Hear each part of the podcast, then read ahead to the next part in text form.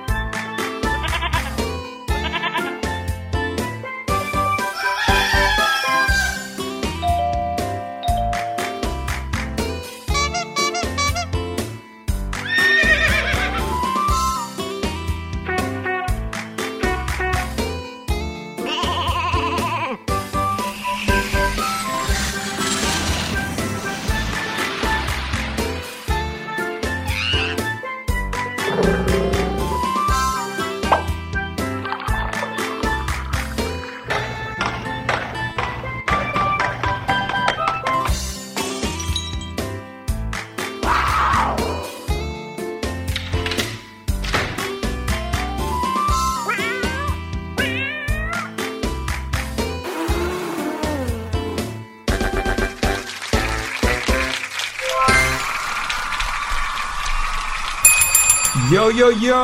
ว้าวสวัสดีครับ สวัสดีค่ะ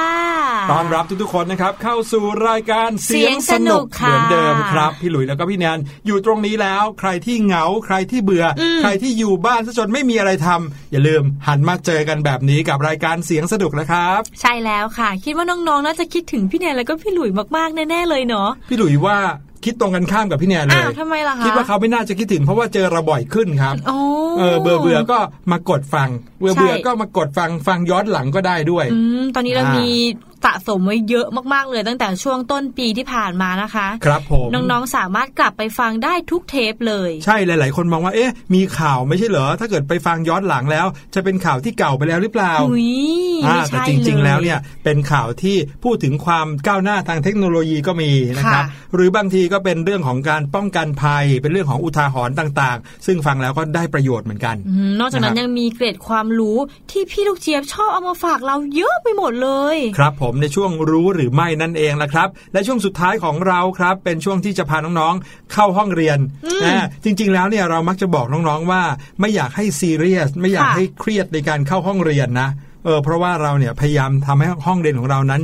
ชิวๆสนุกสนานเรียนรู้แล้วก็ได้ความรู้เอาไปใช้ในห้องเรียนด้วยค่ะ แต่ตอนเนี้ยเชื่อว่าหลาย ๆ คนก็คงจะคิดถึงห้องเรียนกันแล้วใช่ไหมล่ะครับเฮ้ยอืมทำไมล่ะคะยิ่งรู้ว่าเดี๋ยวเขาจะมีการ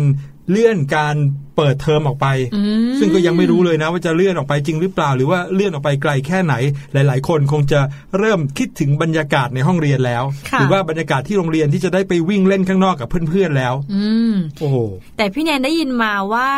หลายโรงเรียนนะคะเขาก็เริ่มทำเขาเรียกว่าสื่อการสอนออนไลน์ครับเตรียมพร้อมไว้แล้วอืมเผื่อว่าถ้าน้องๆ เนี่ยไม่สามารถที่จะมาโรงเรียนได้จริง ๆ เขาก็คงจะต้องเรียนผ่านจอคอมพิวเตอร์ หรือว่าแท็บเล็ตกับน้องใช่ครับ แต่พี่หลุยว่ากระทบแน่นอนยังไงก็กระทบแหละ เพราะว่าลองนึกดูสิครับ ถ้าเกิดว่าวันนี้น้องๆกำลังจะขึ้นปๆค่ะ .4 เปลี่ยนโรงเรียนอืม หรือว่าจะขึ้นม .1 เปลี่ยนโรงเรียนอุ้ยทำยังไงอะครับ จะไปรายงานตัวกันยังไง ก็จริงค่ะ รายงานตัวออนไลน์อย่างนี้เหรอ หรือว่าจะซื้อชุดนักเรียนกันยังไงค่ะหรือว่าจะต้องเออตามหา หนังสือซื้อหนังสือซื้อชุดเครื่องเขียนเครื่องเรียนกันยังไงอืมถึงแม้ว่าลำบกน่ดูจะยังไม่มีการเปิดเทอมกัน หรือว่ายังไม่แน่ใจว่าจะเลื่อนการเปิดเทอมออกไปหรือเปล่า ไปไกลแค่ไหน พี่หลุยเชื่อว่าคุณพ่อคุณแม่หลายบ้าน ก็คงจะต้องคิดถึงเรื่องนี้กันอยู่ใช่ไหมล่ะฮะใช่เลยค่ะพี่หลุยอืมแล้วน้องๆล่ะคิดกันอยู่หรือเปล่า ว่าเอ๊ะคิดถึงเพื่อนไหมหรือว่า เปิดเทอมแล้วเราจะได้ไปโรงเรียนหรือเปล่า พี่นายคิดว่าน้องๆหลายคนเนี่ยนึกถึงโรงเรียนอืมอาจจะนึกถึงการได้เล่นกับเพื่อนๆด้วย นอกจากใช่การเรียนนะพี่หลุยถูกเพราะว่าสังคมของเพื่อนๆเด็กๆเนี่ยโอ้สำคัญมากๆเลยค่ะ ถ้าพี่แนนจำได้นะเมื่อก่อนเนี่ยโอ้โหโดดยางทุกวันเลย เล่นหมากเก็บทุกวันเลยนี่แก่ไปไหมเนี่ยพี่หลุย ทั้งโดดยางทั้งเล่นหมากเก็บเนี่ยพูดตอนนี้น้องๆอาจจะไม่เข้าใจค่ะหรือบางคนก็อาจจะรู้สึกว่า เพื่อนแถวๆบ้านก็เล่นกันได้เหมือนกันอืมแต่คุณพ่อคุณแม่ก็มักจะมีกฎข้อห้ามนิดนึงในช่วงนี้ค่ะเพราะว่าถ้าเป็นตอนที่โรคไวรัสยังไม่ระบาดเนี่ยก็อาจจะสามารถเล่นกันได้ตามใจชอบ หรือว่าตามเวลาที่เหมาะสมใช่ไหมตามเวลาที่สมควรเล่นจนถึงเย็น พอฟ้าเริ่มแดดร่มลมตกหรือว่าเริ่มที่จะมืดก็เข้าบ้านค่ะแต่ตอนนี้คุณพ่อคุณแม่หลายบ้านห้ามแล้วบอกว่าอย่าออกไปเล่นกันข้างนอกนะอืมไม่ใช่ว่าไม่อยากให้เพื่อนๆ หรือว่าเพื่อนบ้านสนิทกันนะ แต่กลัวว่าจะมีการติดไวรัสกัน ใช่ค่ะครับเพราะว่าเราไม่รู้เลยว่า ใครติดหรือเปล่าหรืออมว่าไปไหนมาไหนไปเจอคนที่เขาเป็นหรือเปล่า หรือว่าก็ไม่เราเนี่ยจะไปติดใครเข้าหรือเปล่าอืมอะไรเงี้ใช่เลยค่ะก็อยากให้น้องๆ เข้าใจคุณพ่อคุณแม่นิดนึงนะครับใช่ค่ะที่ท่านห้ามบางครั้งในช่วงเวลาแบบนี้ต้องบอกก่อนว่าเป็นช่วงเวลาที่ไม่ปกติจริงๆอืมไม่ใช่แค่บ้านเราเท่านั้นนะครับ ทั้งหมู่บ้านทั้งจังหวัด หรือบางทีทั้งประเทศเลยเขาก็กำลังปรับตัวกันอยู่เหมือนกันใช่แล้วยิ่งผู้ใหญ่นะปรับตัวยิ่งกว่าเราอีกนะอืมทำงานจริก็ค่ะลำบากนะครับ ไหนจะต้องเดินทางอีกด้วยความจำเป็นนะค่ะไหนจะต้องซื้อของซื้ออาหารเอาไว้เพื่อที่จะเอาไว้กินกันในบ้านให้เพียงพออในช่วงเวลาอีกนะครับ แล้วต้องพยายามไม่กักตุนด้วย ใช่เออหลาย ๆ บ้านเนี่ยโอ้โหเริ่มที่จะหยุดคิดเรื่องการกักตุนกันแล้วค่ะเพราะอย่างแรกสุดเลยคือกักตุนไปเนี่ยแล้วไม่ได้ใช้ขึ้นมาก็อาจจะเสียได้ของบางอย่าง พี่แนนเห็นข่าวในต่างประเทศข่าวหนึ่งค่ะพี่อืมหลุย เป็นข่าวที่ คือทุกคนอะต่างกลัว ก็เลยไปซื้อของสดมากักตุนครับแต่ปรากฏว่าค่ะ คือกินไม่ทันกินไม่หมดอืมก็เลยกลายเป็นต้องทิ้งหมดอายุแล้วก็ซะกลายก่อนเป็นขยะ ปรากฏว่าของสดนั้นแทนที่จะให้คนอื่นน่ะ ได้กินครับกลับกลายเป็นขยะซะงั้นเลยค่ะพี่หลุอืยมใช่ครับ อันนี้สำคัญเลย ถ้าบ้านไหนนะครับ อยากจะซื้อของในปริมาณที่เยอะหน่อยค่ะอาจจะตุนไว้ใช้ในยามจำเป็น หรือว่าในยามที่หาซื้อไม่ได้อืมก็พยายามนะครับ เลือกของที่มีความจำเป็น ในระยะยาว เช่น อุปกรณ์หรือว่าน้ำยาในการใช้ทำความสะอาดค่ะนะครับอ่าอุปกรณ์หรือสิ่งที่เราใช้ในการทำความสะอาดตัวเองอืมหรือบางทีถ้าเป็นของกินเนี่ยก็เอาเป็นของแห้ง เป็นอาหารกระป๋องอะไรอย่างเงี้ยใช่ก็น่าจะพอได้อยู่ ถ้าไปตุนกันเงี้ยโอ้โหบางบ้านบอกโอ้โหต้องรีบซื้อไข่นะไข่ขาดตลาด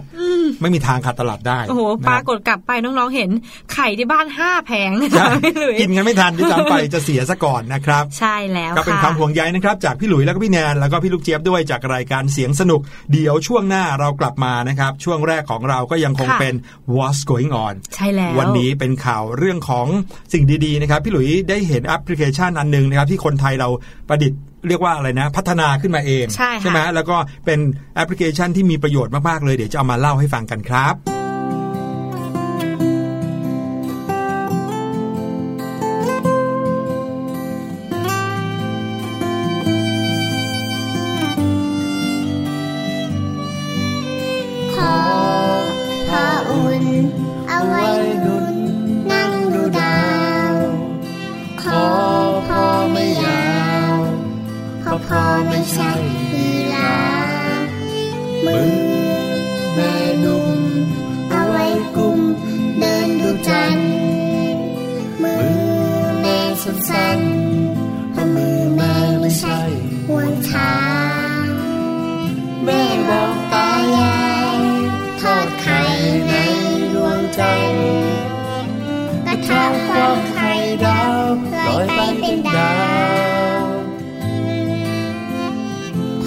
อบกท้องฟ้า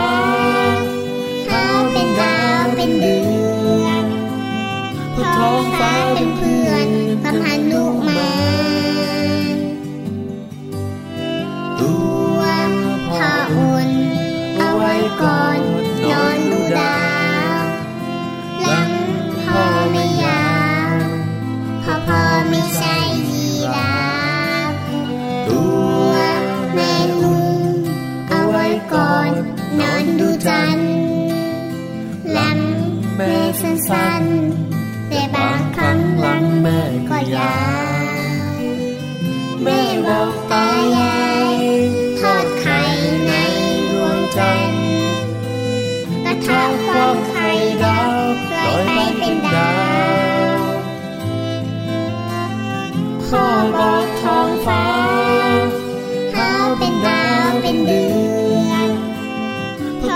ะ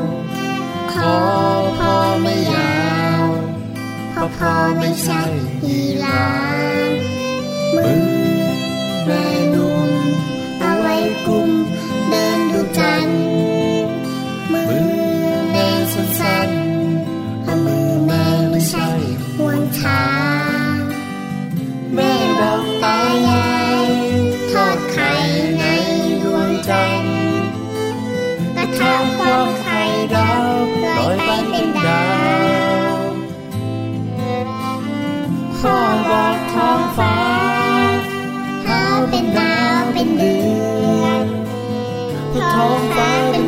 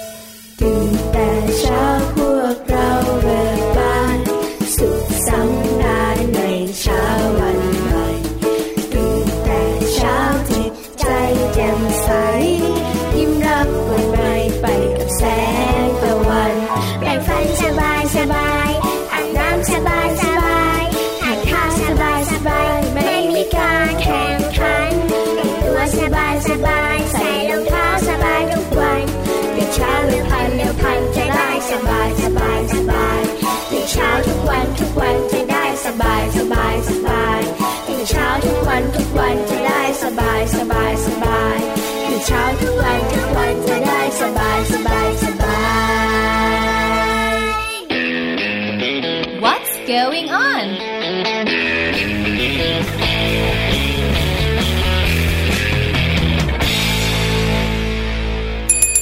มาแล้วมาแล้วเข้าสู่ช่วงแรกของรายการนะครับค่ะช่วง What's Going On ใช่แล้ว อย่างที่พี่หลุยได้บอกน้องๆไปเมื่อช่วงที่แล้วว่า พี่หลุยเนี่ยมีแอปพลิเคชันหนึ่งที่มีประโยชน์ต่อทุกๆ คนอืมมาแนะนำให้รู้จักด้วยค่ะ โดยเฉพาะอย่างยิ่งในช่วงเวลาแบบนี้นะ ใช่แล้วเป็นช่วงเวลาที่ทุกๆ บ้านทุก ๆ ครอบครัวนะครับกำลังฝ่าฟันวิกฤตโควิด -19 ไปด้วยกันนะครับอืมแล้วก็หลายๆ คนเนี่ยฮะก็พยายามที่จะช่วยเหลือสุดกำลังความสามารถค่ะตามแต่ที่ตัวเองจะทำได้นะครับ คณะแพทย์ คณะพยาบาลหรือบุคลากรทางด้านสาธารณสุขก็ทำงานกันหนักนะครับอืมทางฝั่งของคนที่เก่งทางด้านเทคโนโลยีใช่เก่งทางด้านการเขียนแอปพลิเคชัน เขียนโปรแกรมก็มาช่วยกันพัฒนาในเรื่องนี้ด้วยเหมือนกัน ใช่แล้วค่ะ ซึ่ง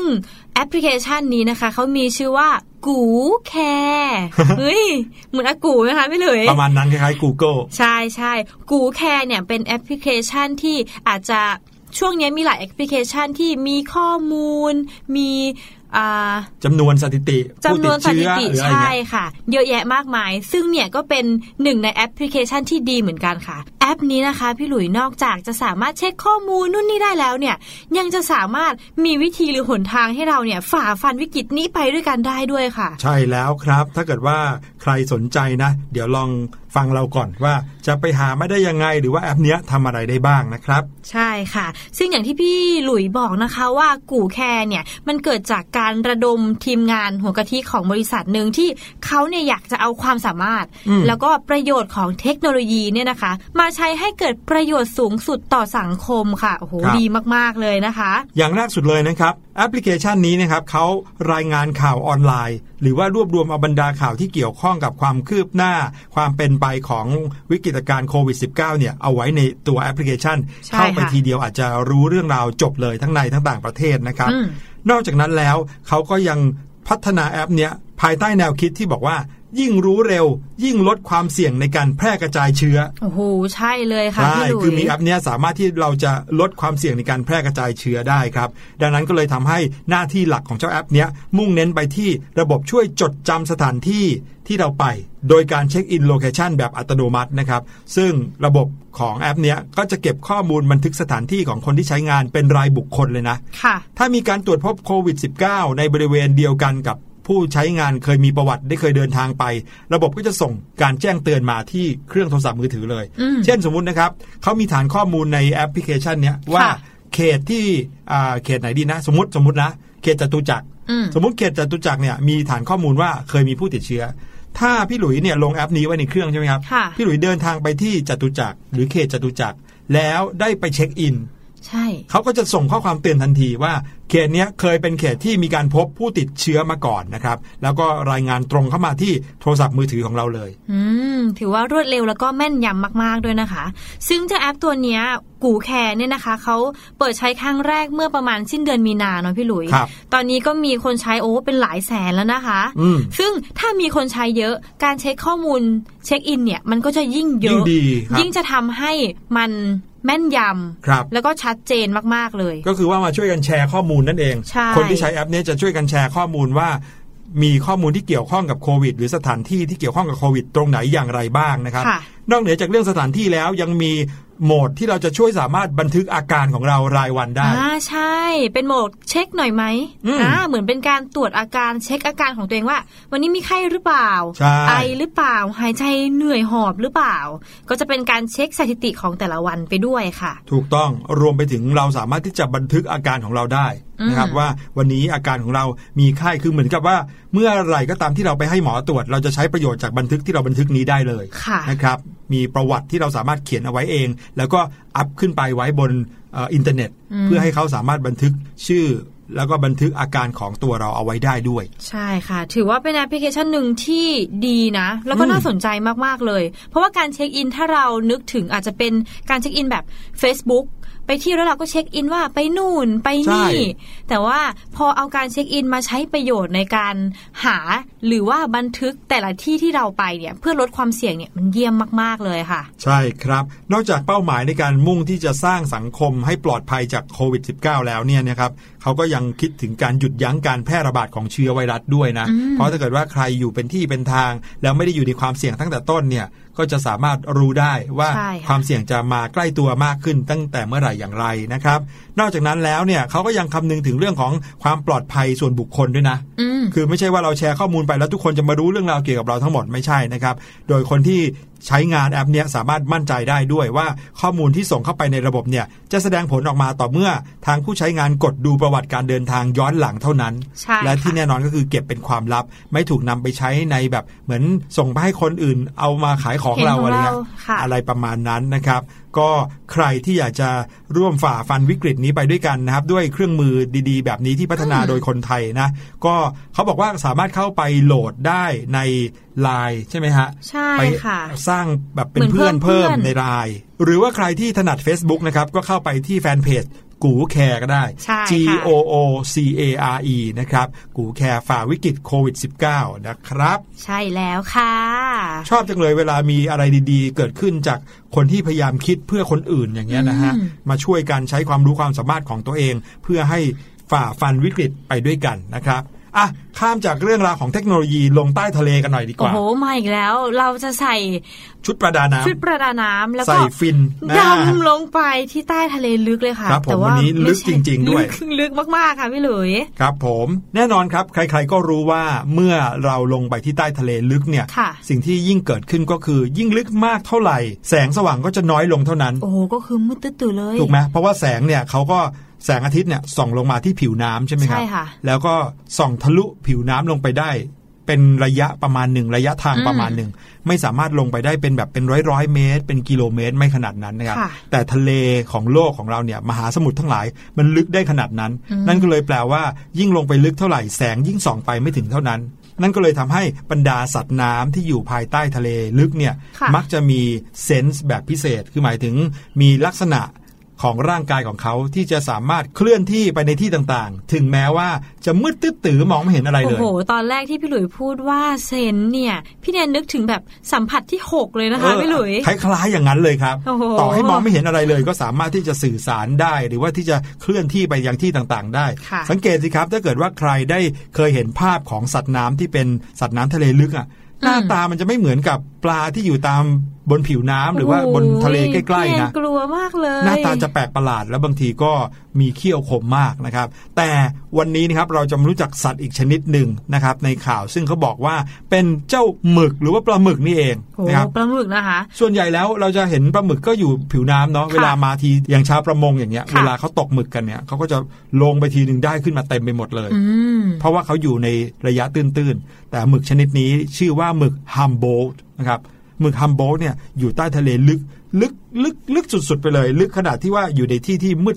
ตึ๊ดตื่อเลยนะครับ ว่าแต่ว่าพออยู่ในที่มืดขนาดนั้นแล้วเขาทำอะไรได้ยังไงวันนี้นะครับมีคำตอบเกิดขึ้นแล้วจากบรรดาคณะนักวิทยาศาสตร์ที่เขาทำการศึกษาเรื่องนี้โดยเฉพาะทางทีมนักสำรวจนะคะ เขาเข้าไปตรวจสอบสิ่งมีชีวิตเจ้าหมึกฮัมโบเนี่ย เขาเนี่ยต้องมุดลงไปโหเรียกว่ามุดลงไหมคะเออถึง 450 เมตรเลย ลึกมากๆเลยนะคะ ก็เกือบเกือบครึ่งกิโลนะ อืม แล้วก็พบว่าข้างล่างเนี่ยมืดตึ๊บมืดสนิทอย่างที่พี่หลุยว่าเนี่ย แต่เจ้าหมึกเนี่ยนะคะ สามารถที่จะว่ายน้ำได้อย่างคล่องแคล่วแบบไม่ชนกันครับ ซึ่งเรื่องที่เกิดขึ้นเนี่ยนะคะทำให้นักวิทยาศาสตร์เนี่ยต้องออกมาหาคำตอบเลยแหละพี่หลุย ว่าทำไมหมึกเหล่านี้เจ้าหมึกฮัมโบเนี่ย มันมีความสามารถที่แปลกประหลาด โหแล้วถือว่าเขาใช้เวลานานมากๆเลย จนเมื่อล่าสุดค่ะช่วงสิ้นเดือนมีนาคมนะคะ เขาก็ได้ออกมาเผยคำตอบไขปริศนาของเจ้าหมึกฮัมโบนี้แหละ ว่าจริง ๆ แล้วเนี่ยมันมีกลไกการสื่อสารกันเอง แบบดีกว่าที่เราคิดนั่นเองค่ะ หรือว่าสัมผัสที่ 6 ใช่ไหมพี่หลุยใช่ โดยพวกเจ้าหมึกเนี่ยนะคะ มันจะสื่อสารกันโดยอาศัยการเรืองแสงเป็นสื่อกลางอืมโอ้โหนึกถึงในหนังเรื่องอวตารเลยเนอะโอ้ที่แบบใช่ว่าค่ะพออยู่ในความมืดก็จะเรืองแสงขึ้นมาให้เห็นชัดเจนนะครับอืมเขาอ้างอิงจากงานวิจัยของมหาวิทยาลัยสแตนฟอร์ดและสถาบันวิจัยพิพิธภัณฑ์สัตว์น้ำมอนเทเรเบย์นะครับ หมึกฮัมโบเนี่ยจะสามารถใช้อวัยวะที่ผลิตแสงอยู่ในกล้ามเนื้อของพวกมันได้โอ้โหนะครับแล้วมันก็จะสร้าง black light อืมอืมหรือว่าสารเรืองแสงขึ้นมาบนร่างกายของมัน เพื่อที่จะเปลี่ยนรูปแบบสีผิวของมันนะครับและการเปลี่ยนสีนี่เองนะครับ ที่พวกมันใช้ในการสื่อสารกับหมึกตัวอื่นๆลองนึกภาพนะครับหมึกที่แบบอยู่รวมกันเป็นสิบเป็นร้อยตัวเงี้ยค่ะสมมติมันจะคุยกันกับอีกตัวหนึ่งมันก็จะเรืองแสงมาว้าวว้าวว้าวอ่า สวยนะพออีกตัวหนึ่งเห็นมันเรืองแสงก็จะวาบวาบตอบขึ้นกันมาตอบกันพอเห็นตัวอื่นวาบวาบก็วาบกันใหญ่เลยทีนี้ก็เหมือนกับคุยกันนะครับในที่ที่มืดสนิทในที่ที่เงียบสนิทนั้น เราก็จะเห็นหมึกเรืองแสงวาบวาบวาบกันขึ้นมา เหมือนเล่นแสงสีกันอย่างสวยงามที่ใต้ท้องทะเลเลยนะคะ ครับผมนักวิจัยหลักของเรื่องนี้นะครับ ชื่อว่ามิสเตอร์เบนจามินเขาก็บอกว่า หมึกหลายประเภทที่อาศัยอยู่ในน้ำตื้นนะครับ จะไม่มีอวัยวะที่ผลิตแสงเหล่านี้เด็ดขาด เราก็เลยไม่ค่อยได้เห็นปลาหมึกที่เรากินกันเนี่ย มันสามารถเรืองแสงได้ยังไงล่ะครับโอ้ดังนั้นนี่ก็เลยมีความเป็นไปได้ว่า มันจะเป็นวิวัฒนาการที่สำคัญ ซึ่งเกิดขึ้นเพื่ออยู่อาศัยในทะเลเปิดที่มืดสนิทแบบนี้โดยเฉพาะเลยครับอื้อหือขอบคุณคุณเบนจามินมากนะคะ จริงค่ะ ถ้าเรากินปลาหมึกที่เรืองแสงเนี่ยเราคงจะรู้สึกแปลกๆนะพี่ตัวหลุยเราก็จะเรืองแสงไปด้วยเอ้ยไม่ใช่ค่ะ คุณเบนจามินแล้วก็ทีมวิจัยเขาก็ได้อธิบายเพิ่มเติมนะคะว่าด้วยลักษณะของตัวหมึกแล้วก็การศึกษาที่เกี่ยวกับการสื่อสารในหมู่สัตว์เนี่ย มันทำให้การวิจัยเนี้ยดำเนินไปอย่างยากลำบากนะคะอืมใช่เพราะครับว่าพวกเขาเนี่ยไม่สามารถที่จะจับหมึกตัวเนี้ยมาทดลองได้ และจำเป็นจะต้องใช้ยานสำรวจแบบไร้คนขับเนี่ยในการสังเกตการณ์ก็คือเอามันลงไปข้างล่างแทน ใช่ ถ้าเกิดว่าน้องๆเคยเห็นภาพยนตร์เรื่องไททานิกนะ ตอนนี้เขามีฉายกันอยู่เหมือนกันนะครับ วิธีการที่เขาจะสำรวจใต้ทะเลลึกเนี่ยค่ะเขาไม่ได้เอาคนดำลงไปใส่ชุดนักประดาน้ำลงไปนะ เพราะว่าใต้ทะเลลึกเนี่ยแรงดันมันสูงมากค่ะพอสูงปุ๊บก็อาจจะทำให้คนไม่สามารถใช้ชีวิตอยู่ได้นะครับ เพราะว่าจะต้องเหมือนกับ ถูกแรงดันมหาศาลเนี่ยดันเข้ามาในหูดันเข้ามาในอวัยวะเราตลอดเวลาค่ะดังนั้นจะทำให้เราไม่สามารถที่จะอยู่ตรงนั้นได้เลยค่ะเขาก็เลยต้องใช้อุปกรณ์ที่เป็นอุปกรณ์อัตโนมัติเนี่ยลงไปเป็นยานแบบไร้คนขับ ลงไปในใต้ทะเลที่ลึกมากๆนะครับ เพื่อที่จะไปเก็บภาพสัตว์ หรือว่าสิ่งมีชีวิตที่อยู่ใต้ทะเลลึกนั้นขึ้นมาอืมแล้วก็อย่างที่บอกนะครับว่าความพยายามของพวกเขาเนี่ยก็สำเร็จลง เพราะว่าค่ะจากข้อมูลภาพที่เขาได้มาจากยานสำรวจไร้คนขับเนี่ย เขาก็พบว่าเจ้าหมึกฮัมโบลต์นั้นจะมีการเปลี่ยนสีเรืองแสงที่ต่างกันไป ตามสถานการณ์ที่มันพบด้วยนี่เช่นบางทีอารมณ์ดีก็สีหนึ่ง พอโกรธกันหน่อยก็อีกสีหนึ่งอย่างนี้หรือเปล่า โอ้โห สุดยอดเลยค่ะ พี่แนนกำลังนึกนึกถึงว่าถ้าคนเราเนี่ยครับสามารถแสดงออกแบบเป็นอารมณ์ และมันอืมมีสีสะท้อนออกมาได้ครับอย่างเช่น พอเราเริ่มรู้สึกหงุดหงิดเนี่ย ตัวพี่แนนจะมีสีแดงเรืองแสงออกมาอืมอย่างนี้พี่หลุยส์ก็คงจะรู้ใช่ไหมคะใช่จริง ๆ แล้วเนี่ยคนเราก็มีแบบนั้นอยู่แล้วนะ แต่สีเนี่ยขึ้นมาบนใบหน้าไงแบบโกรธจนหน้าแดงไปหมดแล้วโอ้อะไรอย่างเงี้ยเช่น ถ้าเขินอายก็ขึ้นมันเป็นสีเขียวอย่างเงี้ยจริงเหรอเขินอายเนี่ยนะสีเขียว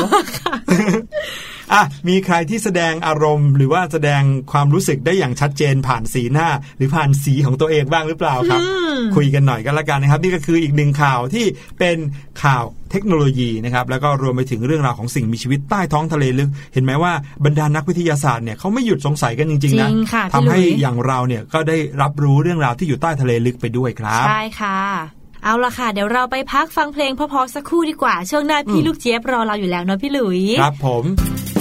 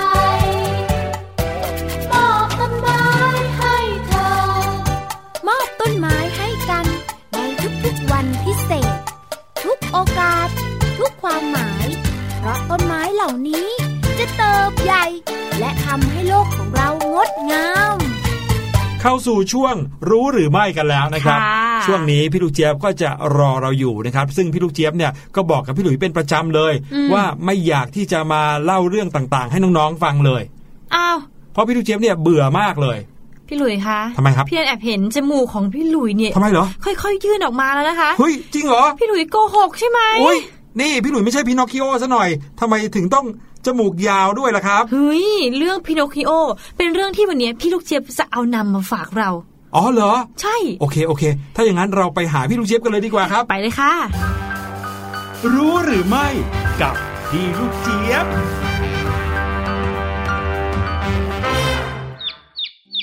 นี่เป็นท่อนไม้ที่ฉันกำลังตามหา ฉันจะใช้มันสร้างหุ่นกระบอกให้สวยไปเลยเจ้าแพโรยกท่อนไม้ขึ้นพาดหลัง และแบกมันกลับไปยังห้องทำงานของเขา เขาวางท่อนไม้บนโต๊ะ และเริ่มแกะสลัก แต่ทันใดนั้นเองสิ่งไม่คาดฝันก็เกิดขึ้น เขาได้ยินเสียงดังออกมาจากท่อนไม้อ่า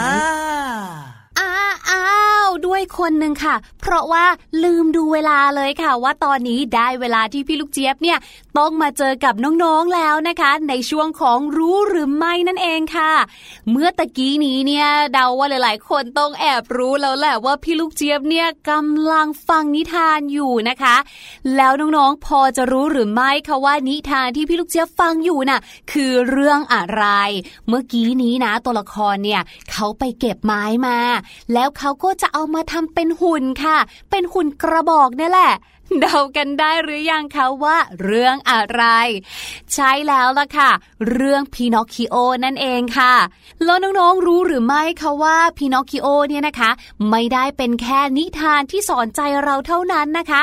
แต่ยังเป็นชื่อของอาการหนึ่งที่เรียกว่า Pinocchio Effect หรืออาการของการโกหกนั่นเองค่ะ นักวิจัยด้านจิตวิทยาจาก University of Granada ในประเทศสเปนนะคะ ได้พยายามหาวิธีจับผิดการโกหก โดยการศึกษาอุณหภูมิบริเวณใบหน้าของคนที่โกหกค่ะ ในการทดลองชิ้นนี้นะคะ นักวิจัยเนี่ยเขาพบว่า ระหว่างที่คนกำลังพูดโกหกอยู่เนี่ยค่ะ อุณหภูมิบริเวณรอบจมูก และรอบเบ้าตาด้านในของคนคนนั้นเนี่ยจะสูงขึ้นค่ะ นอกจากนั้นนะคะ นักวิจัยยังพบด้วยค่ะว่า คนที่กำลังวิตกกังวลหรือกลุ้มใจมากๆเนี่ยก็จะมีอุณหภูมิบริเวณที่บอกไปเนี่ยนะคะ ก็คือรอบจมูกและรอบเบ้าตาด้านใน และทั่วใบหน้าค่ะ สูงขึ้นด้วยเช่นกัน ซึ่งนักวิจัยนะคะ เขาก็เรียกผลการทดลองนี้ว่า Pinocchio Effect นั่นเองค่ะ แหม จะมีที่ไหนอ้างอิงล่ะคะ ก็หมายถึงเจ้าหุ่นไม้พินอคคิโอ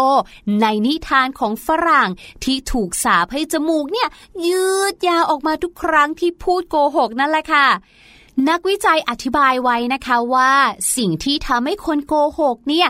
มีจมูกร้อนขึ้น อาจจะเกี่ยวข้องกับพื้นที่ส่วนหนึ่งของสมองค่ะ พื้นที่ส่วนนี้นะคะ เรียกว่าอินซูล่านั่นเอง ที่ทำหน้าที่กำหนด และควบคุมอุณหภูมิของส่วนต่างๆ ในร่างกายค่ะ ดังนั้นเวลาที่เราโกหกค่ะ มันหมายถึงว่าสมองในส่วนนี้เนี่ยก็จะต้องทำงานหนักขึ้น อุณหภูมิบางส่วนก็เลยสูงขึ้นตามไปด้วยนั่นเองค่ะ การศึกษาวิจัยระดับอุณหภูมิในร่างกายอันนี้นะคะ นอกจากจะช่วยในการจับผิดคนโกหกแล้ว ยังสามารถใช้ในการตรวจสอบด้านอื่น ๆ ได้ด้วยนะ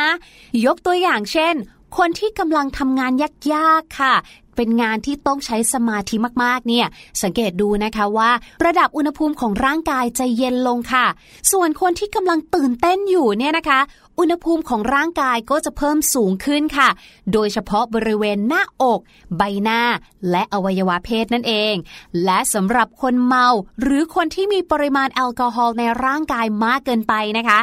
นักวิจัยเขาก็บอกว่า ระดับอุณหภูมิรอบจมูกและรอบปากเนี่ยก็จะร้อนกว่าส่วนอื่นๆ ของร่างกายด้วยเหมือนกันค่ะแหมไม่น่าเชื่อเลยเนาะว่า การโกหกเนี่ยจะสามารถแสดงอาการให้เห็นได้ไปจนถึงจมูกเลยล่ะค่ะ ดังนั้นถ้ากำลังสงสัยอยู่ว่าใครพูดโกหกกับเราอยู่บ้าง ก็อย่าลืมสังเกตที่จมูกของคนคนนั้นดูนะคะ ขอขอบคุณข้อมูลสนุกสนานน่ารู้ดีๆ แบบนี้จากเว็บไซต์ VOA ประเทศไทยด้วยค่ะ ส่วนวันนี้หมดเวลาของพี่ลูกเจี๊ยบแล้ว ขอตัวไปดูพินอคคิโอต่อก่อนนะคะ สวัสดีค่ะ รู้หรือไม่กับ พี่ลูกเจี๊ยบ โอ้โห จริงเหรอเนี่ย พี่หลุยเพิ่งรู้เลยนะว่ามันมีอาการแบบที่เรียกว่าพินอคกิโออะไรกันแบบนี้ด้วยเนี่ยจริงค่ะ พี่หลุยเนี่ยรู้จักแต่คำว่าเด็กเลี้ยงแกะอ๋อเออเพราะว่าเป็นนิทานที่คุณแม่เล่าให้ฟังตอนเด็กๆนะครับ ว่าค่ะเด็กคนนึงเนี่ยเขาเลี้ยงแกะใช่ไหมอืมแล้วเขาก็เที่ยวมาวิ่งหลอกคนอื่นว่าหมาป่ามากินแกะหมดแล้วอย่างเงี้ยอืมสุดท้ายพอหมาป่ามากินแกะจริง ๆ ก็ไม่มีใครเชื่อเขา ใช่ไม่มีใครมาช่วยเขาเลย อืมค่ะ ต้องขอบคุณเรื่องพินอคคิโอดีๆ จากพี่ลูกเจี๊ยบด้วยค่ะ ครับผมแล้วเดี๋ยวเรามาติดตามกันต่อในช่วงหน้ากับห้องเรียนสายชิลนะครับ วันนี้จะพาน้องๆมารู้จักกันให้มากยิ่งขึ้นอีกกับเรื่องราวของเสียงครับ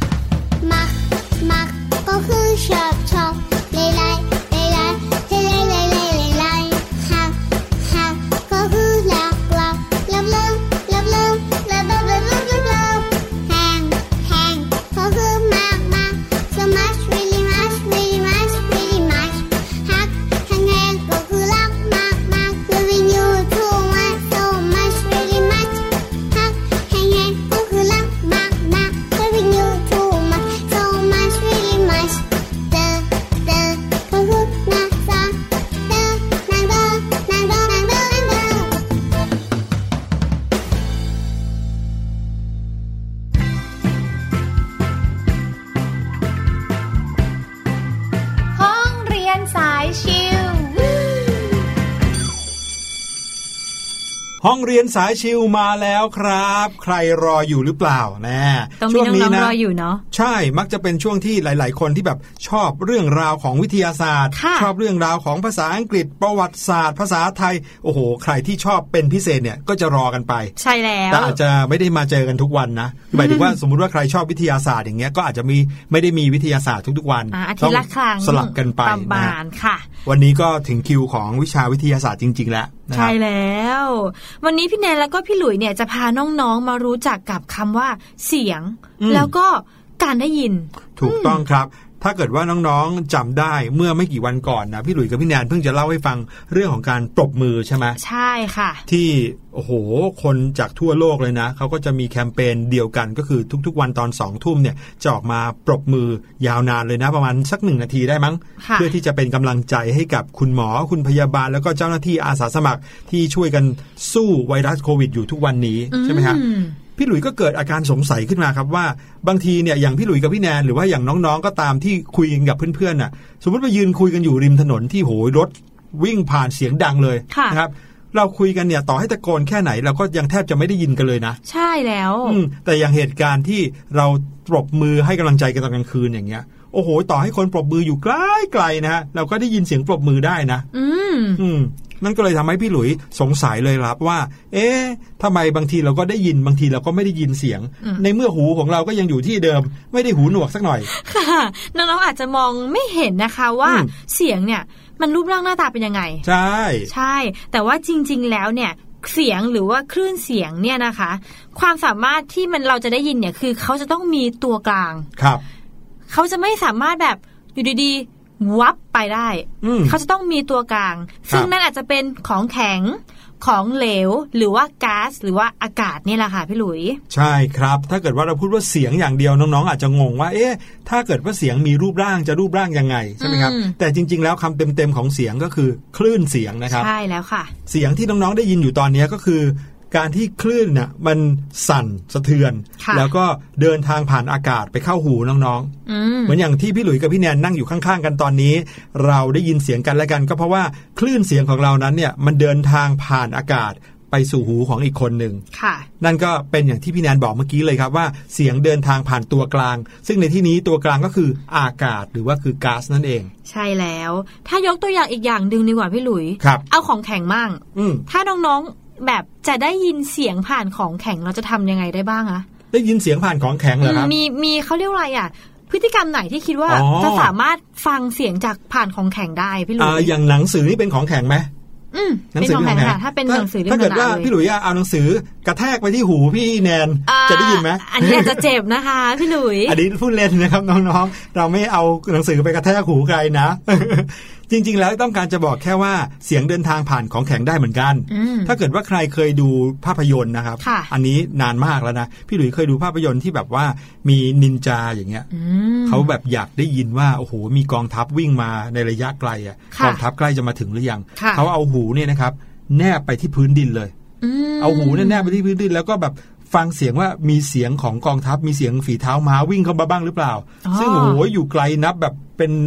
ไกลมากเลยอะก็ยังได้ยินค่ะ นั่นก็คือบรรดาเสียงของฝีเท้าม้าเสียงคนวิ่งทั้งหลายเนี่ย ก็เดินทางผ่านผืนดินนั่นเองอืมมาเข้าหูของเขา หรือการทดลองครับที่พี่แนนเคยทำเนี่ย ที่เป็นการเอาแก้วกระดาษนะคะพี่หลุยครับสองอันครับแล้วก็มาเจาะรูแล้วก็ที่ตูดใช่ไหมใช่ใช่แล้วก็มีเชือกหรือเส้นได้ค่ะพี่หลุยที่ว่าไม่บางเกินไปเนี่ยครับร้อยอยู่ระหว่างแก้วหนึ่งไปอีกแก้วหนึ่งค่ะครับผมเสร็จแล้วเนี่ยก็ให้คนหนึงอะถือแล้วก็แนบที่หูครับอีกคนหนึงก็ถือแล้วก็ลองพูดอืมโอ้โหทีเนี้ยเราลองฟังค่ะพี่หลุย จะได้เสียงชัดเจนเลย ใช่ครับ แต่ว่ามีข้อแม้นะการทดลองเนี้ยเราจะต้องทำให้เส้นได้หรือว่าเชือกที่มันต่อระหว่างแก้วสองแก้วเนี่ยค่ะตึงโอ้ใช่แล้วค่ะพอพี่ตึงหลุยปุ๊บเนี่ยนะครับเสียงเราก็จะผ่านเส้นได้นั้นน่ะ ไปถึงอีกคนหนึ่งได้เลยนะครับอืมนี่ก็เรียกว่าเป็นการที่เสียงเดินทางผ่านของแข็งเหมือนกันค่ะ ส่วนเสียงที่เดินทางผ่านน้ำได้อันนี้ไม่ยากเลยน้องๆ แค่ลงไปใต้น้ำนะครับ แล้วก็ไปพูดอะไรซะหน่อย รับรองเลยครับสำลักนะครับ